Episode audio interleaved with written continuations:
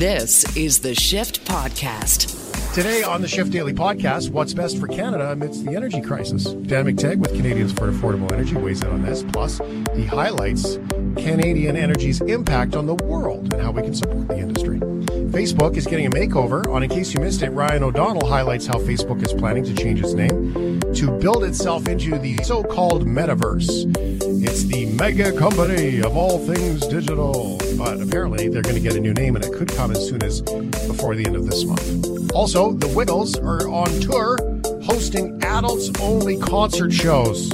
Yes, are you okay with beauty pageants or turkeys that can gobble on command? All here on the podcast. You won't regret it. This is the Shift Podcast. In case you missed it on the radio, here's Ryan. O'Donnell. Ryan. I'm Ryan, and this is in case you missed it. uh, kind of like that actually. Uh, you know how like every movie has an evil corporation in it, like uh, There's always Umbrella evil Corporation in Resident Evil or Octan in the Lego Movie. Uh, well, we have a real life version of that here on planet Earth. It's called Amazon. Uh, probably Tesla. Uh, hmm, actually, we have a few. Hmm. I think my favorite though is Facebook. Uh, mostly Facebook. Evil. Look, it- everything that's come out about Facebook over the past couple of weeks, the the testimonies in Congress in the United States over the practices there, uh, the outage, and how at peace everyone felt for a couple of hours because you didn't have to go on Facebook. Uh, the damage it's done to the COVID nineteen response, uh, all of this stuff, man.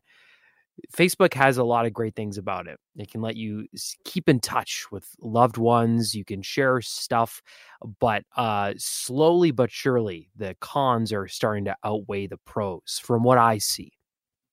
But don't worry, Facebook is no longer going to be Facebook. And sorry, I, I don't mean in the way where they'll like act, you know, and and and do something to address awful stuff on there and address misinformation and toxic behavior. No, that's not going away they're changing the name. yup. Facebook is no more. Uh I can't believe they're doing this. This is fantastic. It's growing scrutiny over its tactics and ethics. Facebook is reportedly planning a makeover, a nice fresh one. You know, uh, what's that movie? Uh Big Mistake. Huge. Which which one is that?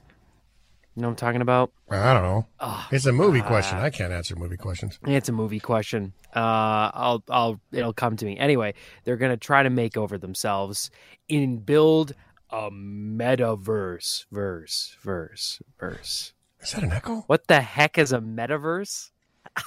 I don't know. I don't know. Jackson Proskow with Global News, though, he knows and he explains. Facebook revolutionized the way we connect. The company's next big step could be one that changes everything about online. they see the writing on the wall. They see that they need to evolve themselves. Tech website The Verge reports Facebook is getting ready to rebrand with a new name and new focus. The company declined to comment to Global News. The Facebook site, along with Instagram and WhatsApp, would be platforms operated by a parent company that's built around something bigger, the so called metaverse. What is the metaverse? So the metaverse is really the successor to today's mobile internet. You have to think about it as the future of what comes next. Expert Cathy Hackl describes the metaverse as the next generation online space that will blend elements of our real world with a virtual one. So we're heading into this convergence of physical and digital lives. Facebook already owns Oculus, which makes virtual reality goggles, and recently revealed workrooms for VR meetings. There, users interact in a digital meeting room as 3D avatars that mimic their real life movements.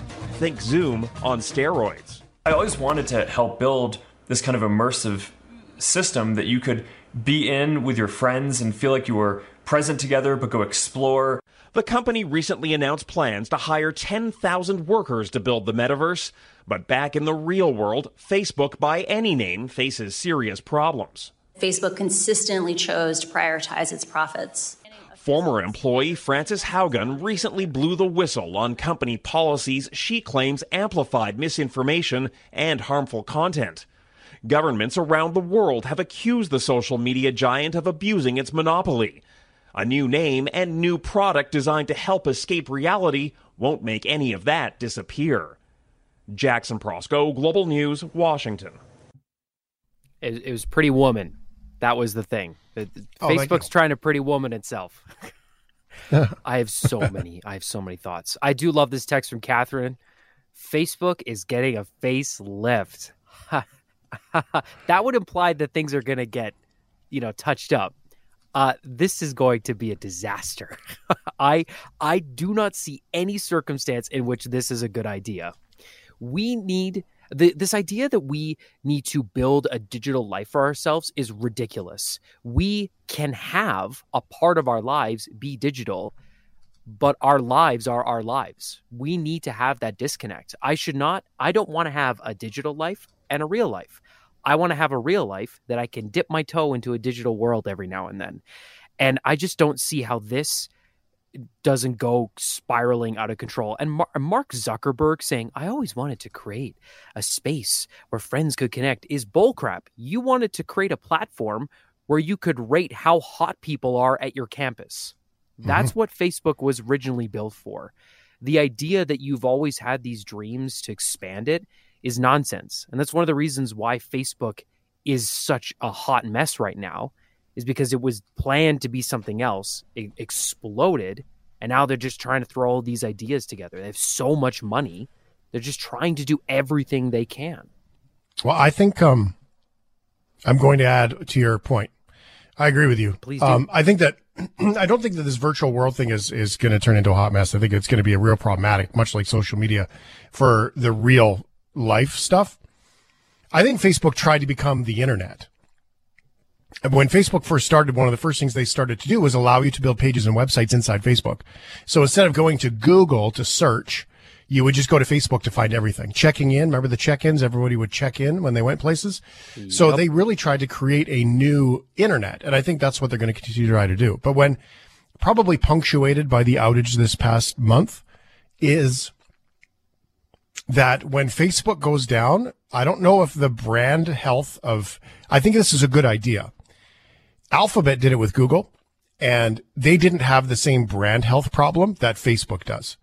If Facebook wants to leave into new brands like Oculus, WhatsApp, Instagram, the brand health of Instagram is probably pretty good. And I'm guessing it gets dragged down by its relationship to Facebook.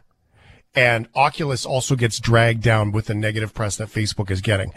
I would suspect that creating a new name, you know, called Zuckerland or whatever the company's called, um, that probably allows space for Facebook to be separate for others from other products they buy. And I think that's incredibly important. Also, it matters because there's a lot of pressure on them to not be one giant company, right? They want to be a series of small companies. And that's where they can kind of own a bunch of companies that can't tangle themselves up the same way. And they're not going to get as much trouble for it. It is 100% political posturing. It is. And here's the thing though, the, it's the name itself, right? Facebook there are third world countries where internet access is still very limited. And the internet is not called the internet there. It is called Facebook. There are grandmothers and grandfathers alive today that do not call the internet the internet, that they call it Facebook. That name is very powerful. It's also very dangerous now, and that's their own fault. So, what I, I imagine, as you mentioned with Alphabet and Google, they will rebrand into, let's say, MetaBook or uh, Lyle from Kamloops says Fresh Face, which that's not bad either. Uh, and then they will have this umbrella. Instagram isn't owned by Facebook; it's owned by Fresh Face. By, You know, that kind by of thing. Faceverse. by face first by first first uh, you know but the thing is uh, I- i don't think this this this move uh, i understand why they're doing it but the amount of tension that's on facebook right now and the pressure on facebook i don't think people are just going to let it go because you change your name and we can't let it go we absolutely cannot and Uh, I've seen footage of that 3D meeting room that he's talking about. It looks ridiculous.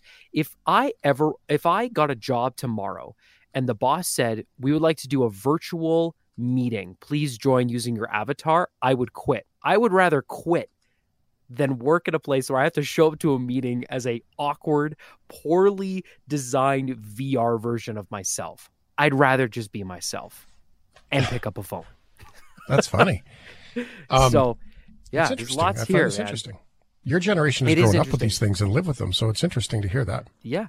And I grew up, uh, I was 14 when I first got Facebook. And I'm so happy that the first 14 years of my life were not Facebook. I wish that every kid alive today got to live the first quarter, you know, first 15 years of their life disconnected from social media and then, we, you know, get onto it. That was a great way for me. I kind of, the timing for me was amazing. And this idea that we're going to create this bubble, this digital bubble of so many things and you just hop into it. This is like Ready Player One. If you've ever read that or seen the movie, you know, you put the goggles on and you're in a digital world. Uh, I don't know if we're there yet. I will say though, in that in that book, in that movie, you can be the Iron Giant. And Mhm. uh, if that's if Facebook announces next week, hey, we're Iron, uh, we're Iron Book, uh, you can be the Iron Giant in VR. Then okay, you sold me. Done. It's always boils down to one thing. It's going to boil down to taxes and monopoly, and that's what they're trying to skirt. Skirt, skirt. Yep. S- uh, big time. Okay. Uh, uh, just a warning, Shane. Get the Australia button ready. Okay. Have it ready. Okay. Ready. Every generation needs a good kids show. I firmly believe that I lived in the sweet spot for shows to watch when I was a kid. Transformers Beast Wars, Total Drama Island, 16, Dexter's Laboratory, Foster's Home for Imaginary Kids. It just every time I turned on the TV as a kid, there was something good on. I grew up with so many and like educational shows, funny shows, action shows, shows that were so good for kids that they become adult shows now. Uh, Samurai Jack, if you've never seen it, fantastic. Uh, but when it comes to educational shows, you know, there's there's nothing really better than the Wiggles. Let's get that first clip there, uh, Sheldon. Hot potato, hot potato. Yeah. Hot potato, hot potato. Hot potato, hot potato. Has ever watched the Wiggles? Potato, potato, potato. Uh, no, my nephew did though. Yep. I love the Wiggles. Wiggles are great. Fun music, simple. The Australian Just drive from town to paradise and you'll see why we call Australia home. Australia.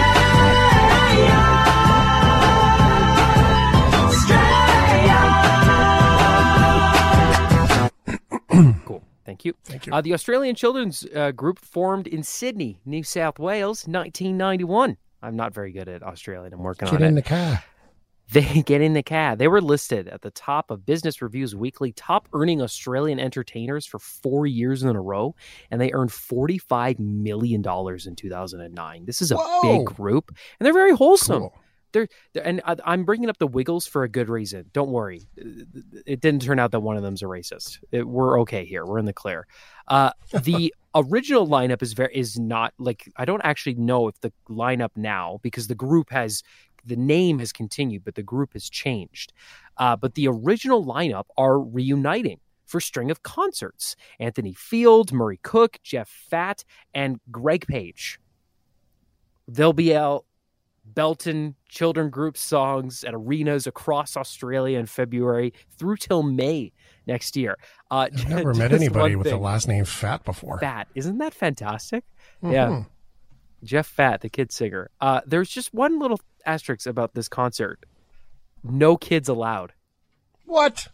Seriously, this is an adults only show.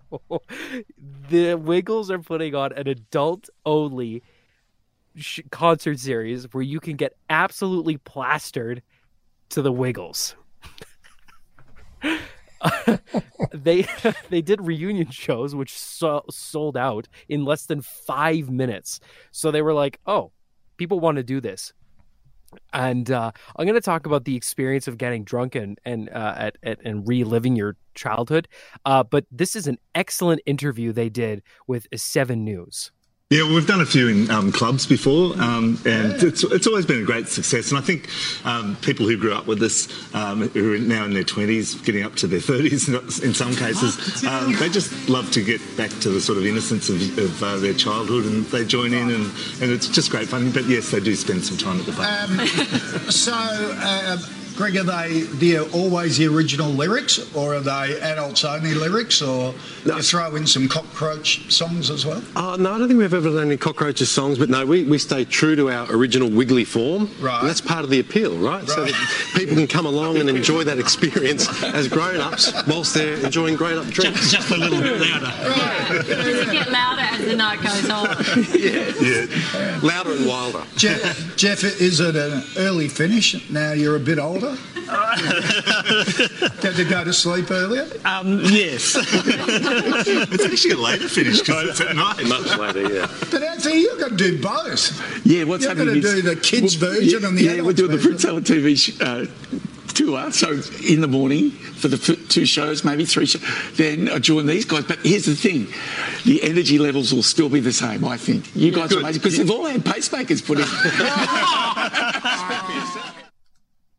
the energy levels will be the same because they all have pacemakers, which is true. All four of them have pacemakers, so they can't get too rowdy, which means the crowd will do the work for them. They got the tight pants on.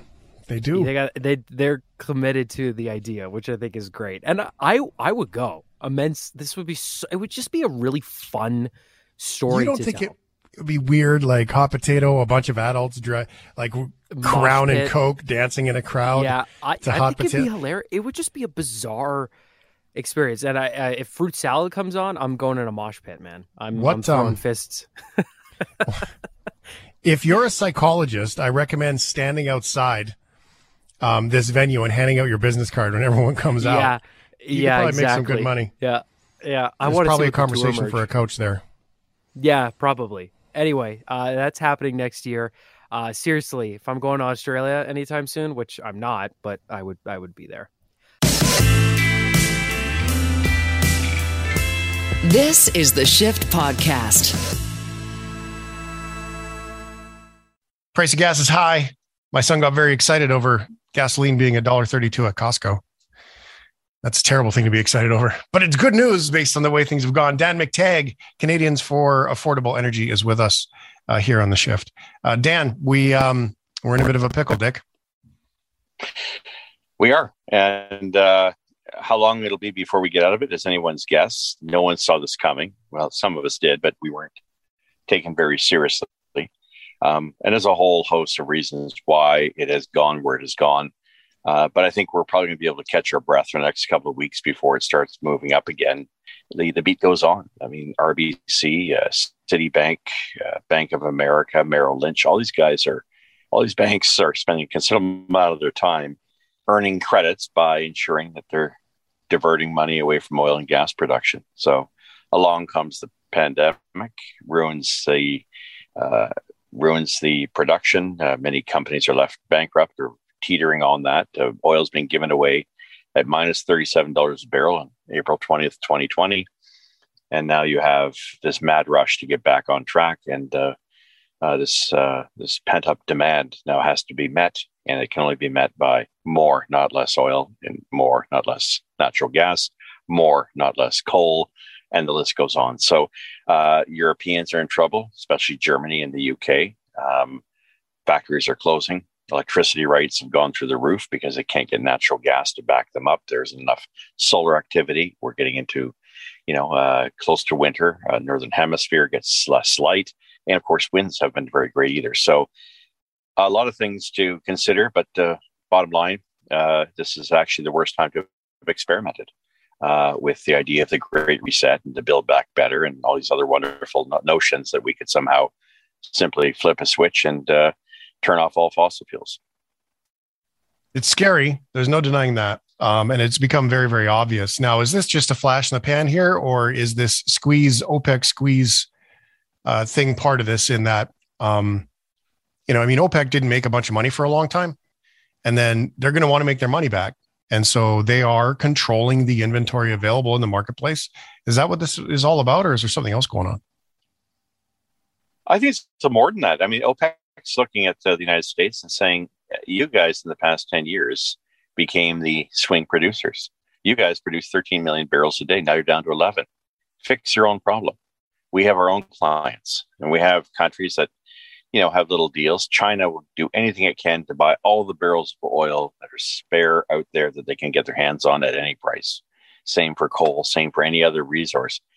There is, um, I think, uh, a lot to be said about, uh, you know, OPEC can play its game, but frankly, OPEC uh, lost its uh, its way uh, in 2008 to 2012 when the U.S. began its fracking revolution and uh, untapped, you know, millions of barrels of oil that uh, everyone thought couldn't be released and was on on its way to continuing this so-called energy security. in other words, the U.S. didn't really need OPEC, and OPEC found new clients. So they're not likely to, you know, open up as much as they sh- could or should um, and of course, the irony for them is, uh, you know, North America, you have more than uh, your abundance of oil between the United States and Canada. Uh, the two countries alone have far more oil than Saudi Arabia uh, and the next two and Russia combined.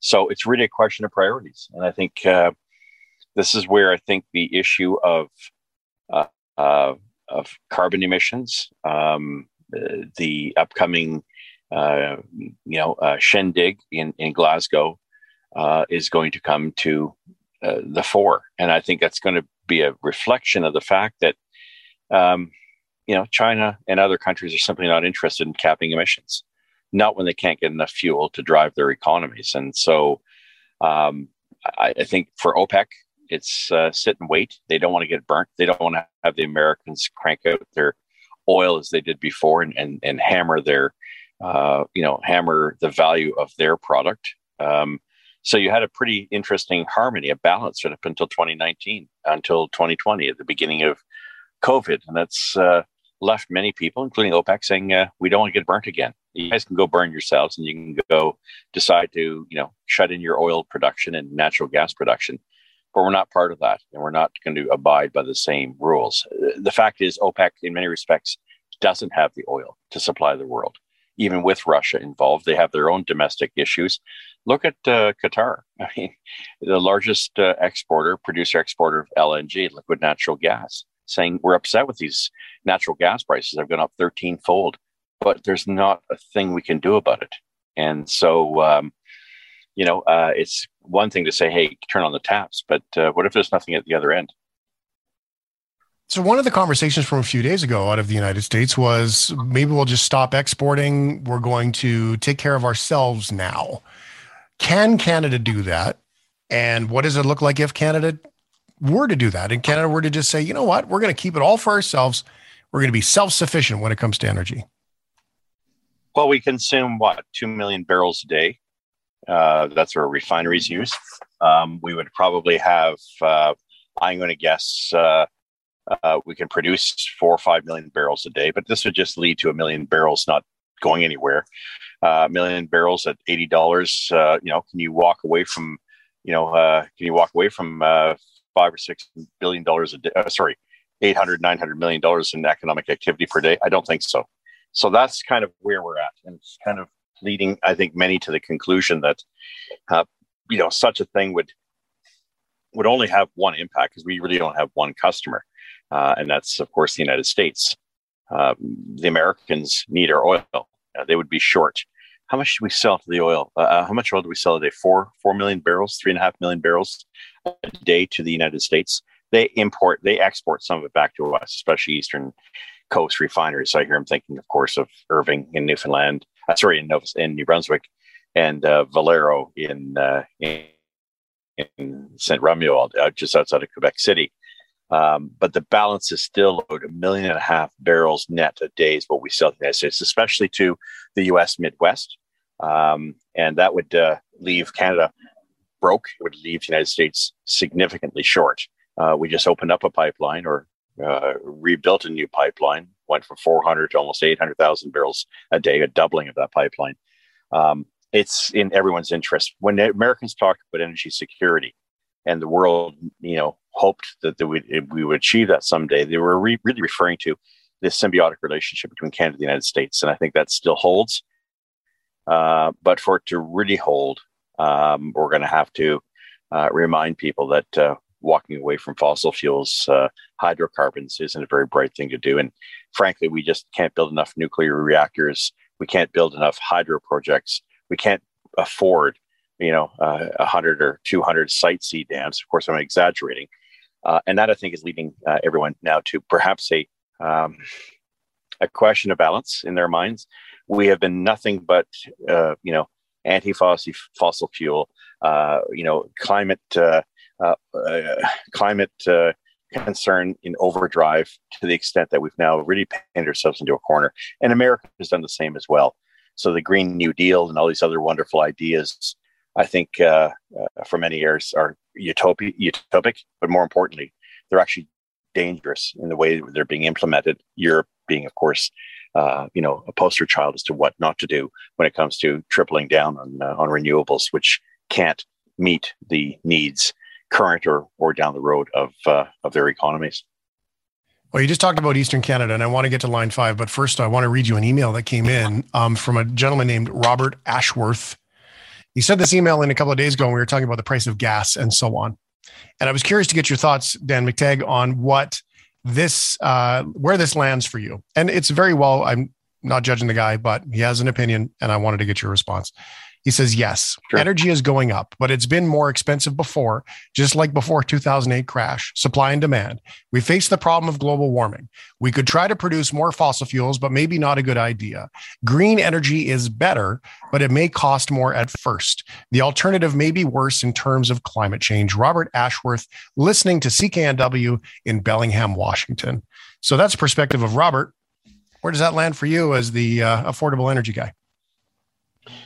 Well, I mean, I, I, I think he has a, a valid point about uh, energy and what we need to do to make the transition, except that it's not there and it won't be there. Uh, lithium prices are up uh, almost as much as oil and natural gas prices. Uh, you know that uh, transition of this nature is something that has to be done over the next 50 years, not five years. Um, I think, of course, it's, and I find this interesting because his uh, state governor is always very big to talk about you know the need for transition but they got four bloody refineries in their backyard. He's in bellingham. He knows which ones i'm referring to. Um, you know the american position in, in states like washington is uh, is to some extent uh, potentially leading to you know uh, hip, being hypocritical. Uh, canada's twisting itself into a pretzel. Uh, you know not one but two carbon taxes which washington state doesn't have. And let me let me be really emphatic uh, we've done this trendy stuff here in British, there in British Columbia. You have a 10 cent carbon tax and you have a 16 cent second carbon tax called the Clean Fuel Standard. It's because it's $470 a ton, which works out to 16 cents a liter, according to the regulatory impact analysis statement of the federal government uh, on December 20th, uh, December 19th, uh, when it brought forth its uh, version of the BC Carbon Clean Fuel Standard. My point is that uh, we have already gone down this road and it's not reducing emissions. So I'm not sure what is really meant by this, but if one is suggesting that we have to use only, uh, you know, uh, windmills or solar panels or solar energy uh, in order to get by, you're talking about a massive retrograde step backwards, not just in terms of the quality of life he and I enjoy, but uh, the uh, the ability for the world economy and for individuals to survive uh, in an environment where we've prospered. And yet, while we can talk about emissions, I think we, we have a we have a we have a unique opportunity here to recognize we're getting carried away, uh, especially in Canada. Now, the United States can do some catch up if they like. They can shut down coal plants like we did 20 years ago, um, and they can actually do things which we can't do. They get credit for shutting down coal plants. We were too smart. We did it many, many years ago. Also, of course, when it comes to coal, we could uh, we could ask Americans to stop shipping us coal into Vancouver, uh, and then you know uh, have us ship it then to China. There's a lot of things that you know we do in this country that I think uh, tends to get ignored.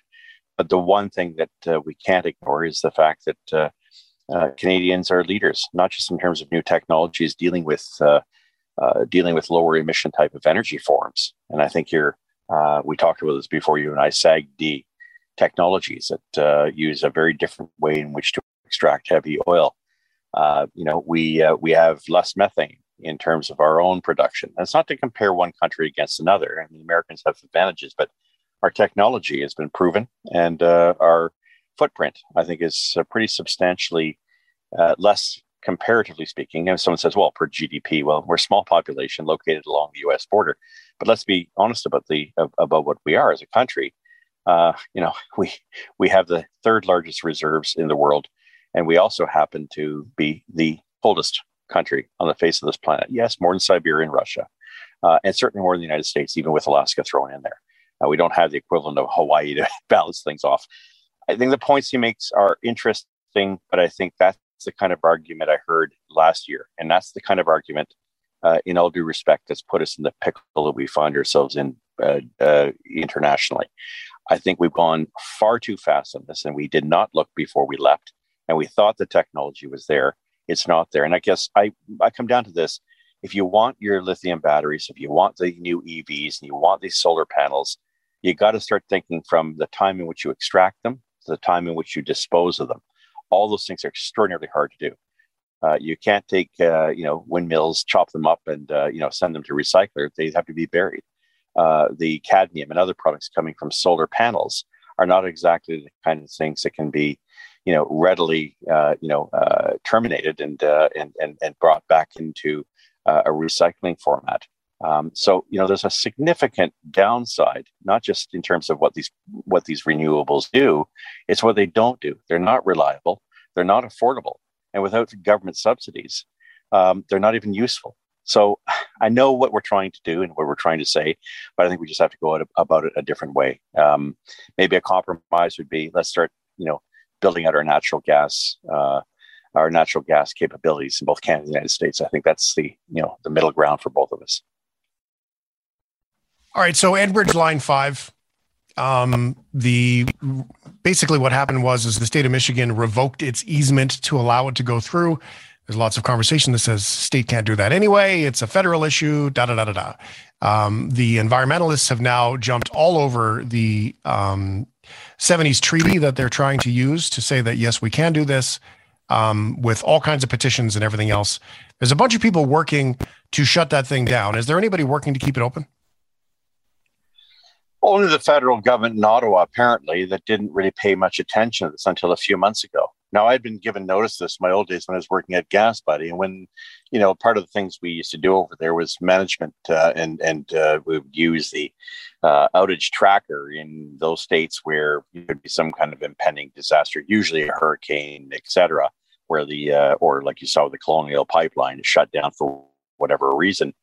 But when uh, emergency management officials in those states used to pull me aside three, four years ago saying, Do you guys really know uh, how serious a threat the shutting down of Line 5 is? Because the state of Michigan, since Enbridge's uh, disaster at the Kalamazoo River in 2010, has been absolutely determined to shut down anything and everything to do with Enbridge, not because they, of the track record being 100%, uh, you know, bulletproof under the Straits of Mackinac, but because there's a risk and that the company has proven itself in the past not to be exactly diligent when it came to protecting, uh, you know, waterways. So they have a bit of a claim. One of their most ardent advocates in favor of shutting down Line 5 is Dana Nessel. Dana is, of course, uh, the Attorney General and has been Attorney General since 2012 in that state. And it's been her lifelong mission to do everything she can to get that thing shut down, no matter what political pressure, no matter who's in power. Uh, Whitmer comes along, becomes uh, governor a couple of years ago, and she joins in the chorus and fights this. And most U.S. presidential Democratic aspirants said the same thing, from Pete Buttigieg all the way to Biden himself, that he would revoke it. So now we're at treaty time, and that's where the federal government said, "Well, we're going to pull this away from Michigan. It becomes a matter of treaty on the transmission of energy." It's an important one. But my concern here is that I, and, and, and being somewhat familiar with my background, foreign affairs, I know that treaties are only as good as those who practice them. If there's an interest the United States finds in keeping it, then I'm sure that they'll say, well, you know, let's uh, let's we'll, we'll, we'll work this out. I'm not convinced that the political climate in the United States gives Biden a whole lot of room when the people he owes his leadership to and his his significant victory to are in fact uh, the you know the green new dealers. Um, I don't think he has much of a choice, and he's likely to say, you know, in the same way he killed the Keystone XL, stroke of a pen, gone, history. What concerns me is the federal liberals in Ottawa uh, have been dithering. Uh, they've done nothing to notice anything until it became pretty obvious that Michigan was going to move on this. Um, they haven't got a contingency plan. And to my way of thinking, the best thing the federal government could do, and let me offer them one because they know it's out there, and they used to take my advice when we're in power. Uh, get the Trans Canada, uh, Trans TC Energy, uh, Trans Canada Pipeline's main line, which runs natural gas from Alberta all the way into Ontario. Convert that into oil pipeline and use that as your offset, so you don't need Line Five anymore no one's thinking about that. No one's talking about that because everybody thinks, oh, the you know the treaty, the treaty, the treaty. Well, Americans have abrogated many, many bloody treaty. Uh, I can list them off, but I'm not going to get people bored with things that they don't think is consequential. All I know is that if this whole thing is just hanging on President Biden's whim, um, we're in a pretty dangerous, uh, we're in a very precarious position here in Eastern Canada, and uh, we better smarten the hell up. It's very clear. Dan McTeague, former Liberal MP and Canadians for Affordable Energy. Um, we're going to keep the conversation alive because we're starting to see the squeeze one long weekend and barely a tiptoe into fall. And we've already started to see um, an awful lot of things change quickly. And boy, oh boy, I don't know about you, Dan, but that sure got everybody's attention. Oh, it did. I'm getting media that never have haven't spoken to me in many years. Um, cold weather's coming, and uh, the uh, I guess the uh, when the shovels come out, uh, so is the reality of uh, how the hell are we're going to pay for our electrical bills and our our, uh, our energy bills. So uh, Canada's blessed with this stuff. Let's hope that we have that big big discussion because for a lot of people, it's going to be a tough winter, and um, it may they may have to dust off some of the old work that that I put together many years ago of giving back giving back a, an energy rebate, a form of heating allowance using their GST. Who knows what they're going to do? I know that uh, companies, oil companies, are happy with the money. It's a windfall. Uh, governments are happy because it's a windfall for them too in terms of revenues, royalties, etc. But uh, if it has the effect of making the world a poorer place, um, I don't think that's in anyone's interest. Give the money back. Thanks, Dan. So generous with your time, man. Appreciate it. Great to be here. Thanks very much for this, Shane.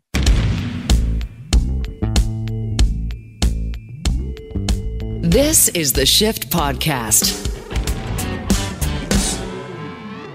It is time for us to dig into Are You Okay? 877 399 9898. You can let us know if you are okay with these.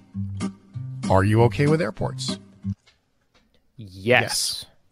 Yes. I love going to an airport. It's like the calm before the storm. I can usually put I I've never actually had a problem at an airport except for the time that Laura and I were going through security, and security thought that Laura's laptop was a bomb. It was hmm. not. It had apparently it had explosive powder on it, but mm. uh, it did not. Uh, other than that, I think they're fun. I think it's cool. I like to see all the planes and all the cool designs on them, and yeah, I like bomb, them a lot. Bomb, bomb, bomb, bomb, bomb, bomb, bomb, bomb, bomb. It was Ben Stiller who did that, wasn't it? It was like the Meet the Fockers or something. Oh, like, totally. Bomb, bomb, bomb. Yeah. Bomb, bomb, bomb, bomb, something like that. Um, I love airports. There's an amazing reason to love airports, and that is you can drink 24 7 in them. That uh, is a. liquor laws are different. You want to have beer and breakfast at 6 a.m., oh, you can do that in an airport. Because liquor rules are different. There's something special about uh, the YYC airport Chili's that tiny mm-hmm. Chili's tucked in in the terminal where you can get a beer and you know uh, potato skins and hash browns uh, before your 5 a.m. flights to Toronto. Mm-hmm. Oh, there's there's yeah. two of them, one in Terminal A, one Terminal C, just so you know. And there's actually one in stuff. Terminal D now in the new terminal. I spend that much time at the airport. I can tell you where all the restaurants are. Oh, that's terrible. The only time I ever had trouble was once I was in San Francisco and it was foggy and it was so Ooh. foggy. All of the flights were delayed, and everywhere you went, there was people sitting. And back then, I mean, this is quite a few years ago, Wi Fi was not the best. And you literally, everyone was trying to get on the Wi Fi. It was like dial up slow. So that was the only time I've ever had trouble at an airport. There's lots of fun things to be there, right? They're busy, disorganized, sometimes kind of gross, exciting. Sometimes they're dark and scary, like the time I was in Baltimore. But either way, Ooh. they're great for people watching. There's one thing that usually sucks about airports is getting to the airport. True. That must have been the motivation for a man in Minnesota who decided to build an airport in his backyard. The airstrip in question is 2,200 feet long and was built by Walker himself a few hundred yards from his house.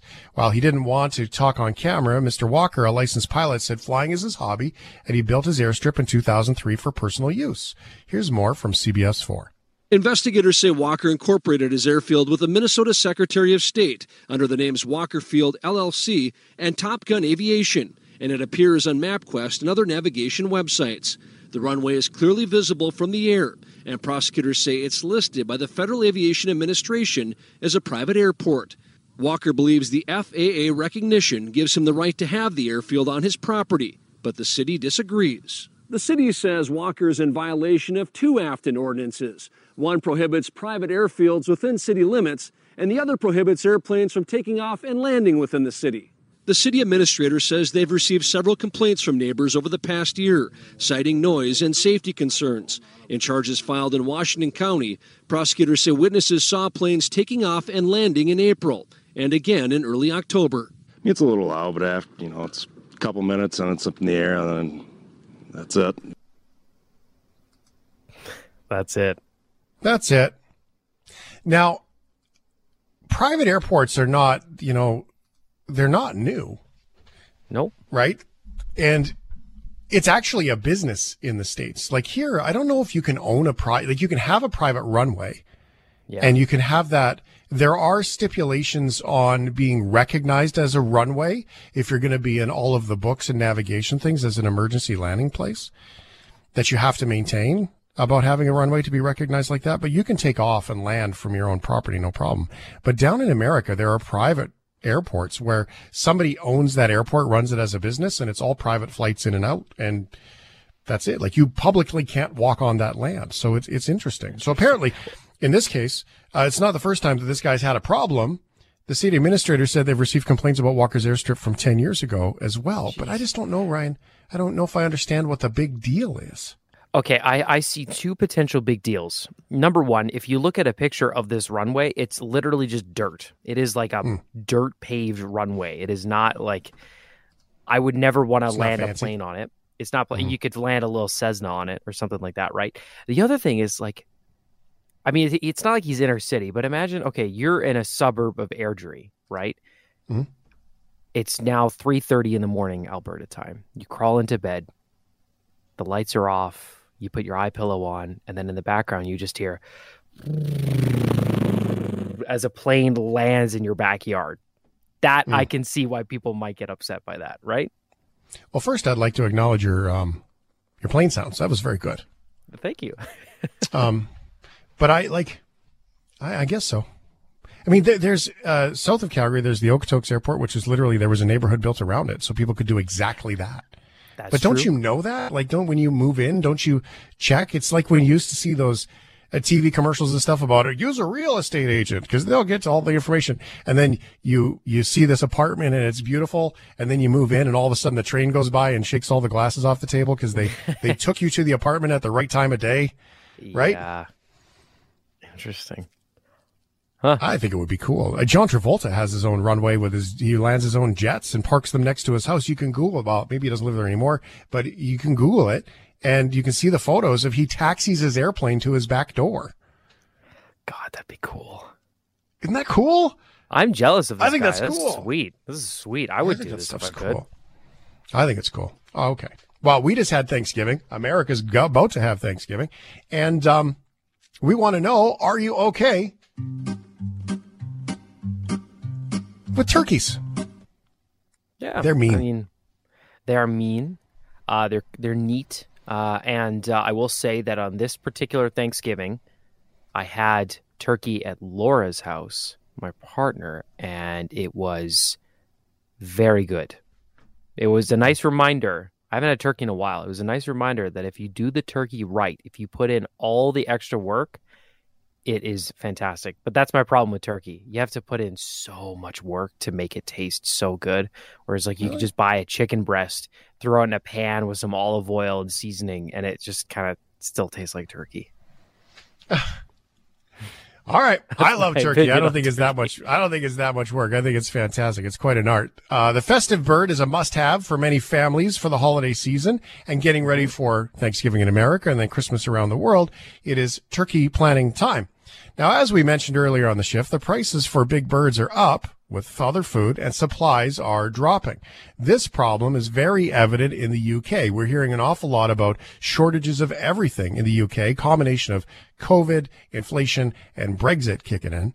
So in the UK, where there are not enough workers to pluck, gotta say that one cautiously and slowly, pluck the turkeys in time for Christmas. Amid the global supply chain disruptions, labor shortages, and all these things could put Christmas turkey deliveries at risk in the UK. Supermarkets, where a shortage of truck drivers has created delays in some foods arriving, leading to empty shelves, have also reduced orders. According to Japan Today, I know, strange connection to UK. If farmers had 10 turkeys or 20,000, the basic shortage of skilled labor would still be a problem no matter what. CNN's Anna Stewart reports on this issue from a turkey farm in Essex in southern England. So she's standing in a field, literally surrounded by a flock of turkeys that I would guess is hundreds, right? Yeah, hundreds. Hundreds of giant turkeys. And they're constantly pecking at her legs and her pockets while she's doing this report on CNN. It was a live report, actually. But just listen as she shows off an incredible trick and her apparent mastery of hanging out with these hundreds of turkeys. And uh, what's in your pockets? Because those turkeys really want to get whatever's in your pocket. Is there some food in there or something? These turkeys, these turkeys are great fun. They are very vocal if you clap. I mean, in some ways, they're a great audience, but, um, but they are quite pecky. Get your own round of applause. That was fabulous. Might I suggest, and I've just been Googling, oh, there you go. might, might I suggest you add tryptophobia to your CV in future, which I believe is a fear of turkeys? I think I'm developing this fear of turkeys right now. Thanks, Julia. Another round of applause, please, for Anna. Fabulous. Anna Stewart at a turkey farm in Essex. Thank you. Oh, the that best sound. is incredible. Clap, clap. Gobble, gobble. Oh, amazing. I do. w- There is a correction there. She said tryptophobia is a fear of turkeys. That's not a fear of turkeys. Tryptophobia Oh. is afraid of holes. Uh, I have that. That's like when they're all bunched together and it look gross. Like I hate that. But would you like to hear the actual official phobia for turkeys? The word Yes, please. meleagrisphobia. That's the fear of It a is called that way because meleagris means turkey and phobia means fear of. It's funny how Gobble, language works. Yeah. Gobble gobble, clap clap clap. Um, they're still mean. I can't believe that they're so nice to her. Uh, turkeys are mean, man. They're just Yeah, they big and scary, and they'll they'll run you down. They look kinda Don't ever hang out with a turkey. Just saying. Are you okay? Are you okay with beauty pageants? Oh, I'm not. no. Not really anymore. No, they're terrible. The idea that the, there's just this standard, everybody thinks this is beautiful, is so stupid because your idea of beautiful is completely different of my idea. For example, my beauty pageant, there would be no. The only requirement is how good is your Star Wars costume, Stormtrooper, Right, Darth absolutely. Vader, And don't care. sneakers. and sneakers. That's your game. I don't care who you are. Like that's the beauty cut pageant. So this it's a very old fashioned and watching them, seeing clips of modern ones is just so cringy and awkward. Well, it's different than a fitness competition where someone's posing, right, in a bikini and uh, or or or in the uh, the short shorts for the fellas, and they're they're they're posing the muscles and all of that Yeah, work. different. I just don't understand the I'm going to save world hunger and here's me looking pretty in a in a in a bikini. Like I, I don't. It doesn't make. sense. I think it's old. It's an old idea. Very Um, old. The questions they ask though are are are kind of terrible. And here you go. Recent polls have shown a fifth of Americans can't locate the U.S. on a world map. Why do you think this is? I personally believe that U.S. Americans are unable to do so because uh, some people out there in our nation don't have maps, and uh, I believe that our ed- education, like such as in South Africa and uh, the Iraq, everywhere like such as, and I believe that they should. Uh, our education over here in the U.S. should help the U.S. or or should help South Africa and should help the Iraq and the Asian countries, so we will be able to build up our future for our children. Thank you very much, South Carolina. Such a. I remember hearing that clip. That was so good. Oh, and such What, as. what do you expect an answer? Like what? Why would you? Oh man, Such as. fantastic. Such as yeah, start using that. Word. Just listen to BuzzFeed ask men to answer beauty pageant questions that were asked at real pageants such as this. If you were pregnant, could you still compete in this beauty pageant? These are terrible. How about you answer me this? You you ta- turn the turn the table back. Turn the table back. That's a real saying. I just made it up right now. And ask yourself, does this make sense? Are you trying to make me a robot just so I can be beautiful for you for the rest of your life? And then turn the table back around to me and I'm going to say no. I'm going to say no. Such no. as. Such as. Um, it's a pretty outdated thing, but pageants are still a thing, especially in France. Last year, over 8 million people watched Miss France pageant, but now it's being sued by a feminist activist group and three unsuccessful applicants over alleged discriminatory entry requirements. Add to their credit, the requirements are pretty dumb too. Here are the requirements according to an application form for the Miss France competition thing. You need to be over five foot five. Apparently, if you're five foot four and a half, you are not beautiful. You have to be unmarried. Gross. Never have had children. Gross. Wearing, you can't be wearing weaves or hair extensions. Well, that, I guess that one kind of makes sense because then it's. Hair, ex- hair extensions make sense. Oh, uh, uh, weave. th- th- there's some art in there, though, man. Yeah. I think that Good- leaves good out some beauty there. No, You cannot have tattoos. stupid. You cannot be smoking. It's France. It's what that makes you know that's like disqualifies ninety percent of the population. Get that my cigarette. Like what are you talking about? It's ridiculous. An appeal has been filed against the pageant's parent company, Endemol Productions. Oh, I've seen that name before. Um, uh, by Dare to be a Feminist, who says Miss France contestants perform a week's a work service and therefore should be protected from prejudice under French employment law. And that's a really good point. It's a very good point. The three applicants involved in the lawsuit against Miss France were rejected from the competition for their age, height, drinking and smoking in public, and having tattoos. Oh, Not necessarily all at the same time. no, m- maybe. that's that's um Getting a tattoo with a cigarette and a drink in your hand. that's badass. Now, that's Right? French. That's cool. It's an old idea. I think we can let that one go. Yeah, I think I think Are so you too. okay? Are you okay? Are you okay with diving? Breathing underwater is awesome. Uh, I've never gone full on diving. I've only done scuba in a pool, but I would love, love, love to get on a diving suit, get on like oxygen, and go dive somewhere. Always wanted to do that. I don't care where, Hmm. just somewhere. Is it even called a diving suit? Uh, I think it's a no, wetsuit. definitely not. It's a wetsuit, 100% a wetsuit. Uh, or a dry suit, for that matter. A dry, yep. Wherever The uh, ocean has some pretty amazing things to be discovered. I'm not big on the snorkeling diving thing because um, I met a lot of fish that frankly needed braces, and it was very scary. They were like Oh, yeah. snagglefish, snaggletooth Yeah. fish. Gross. What if you were to find something underwater though that was really cool deep down in the ocean? Something that would make you feel like a grand warrior. By the power of Grayskull.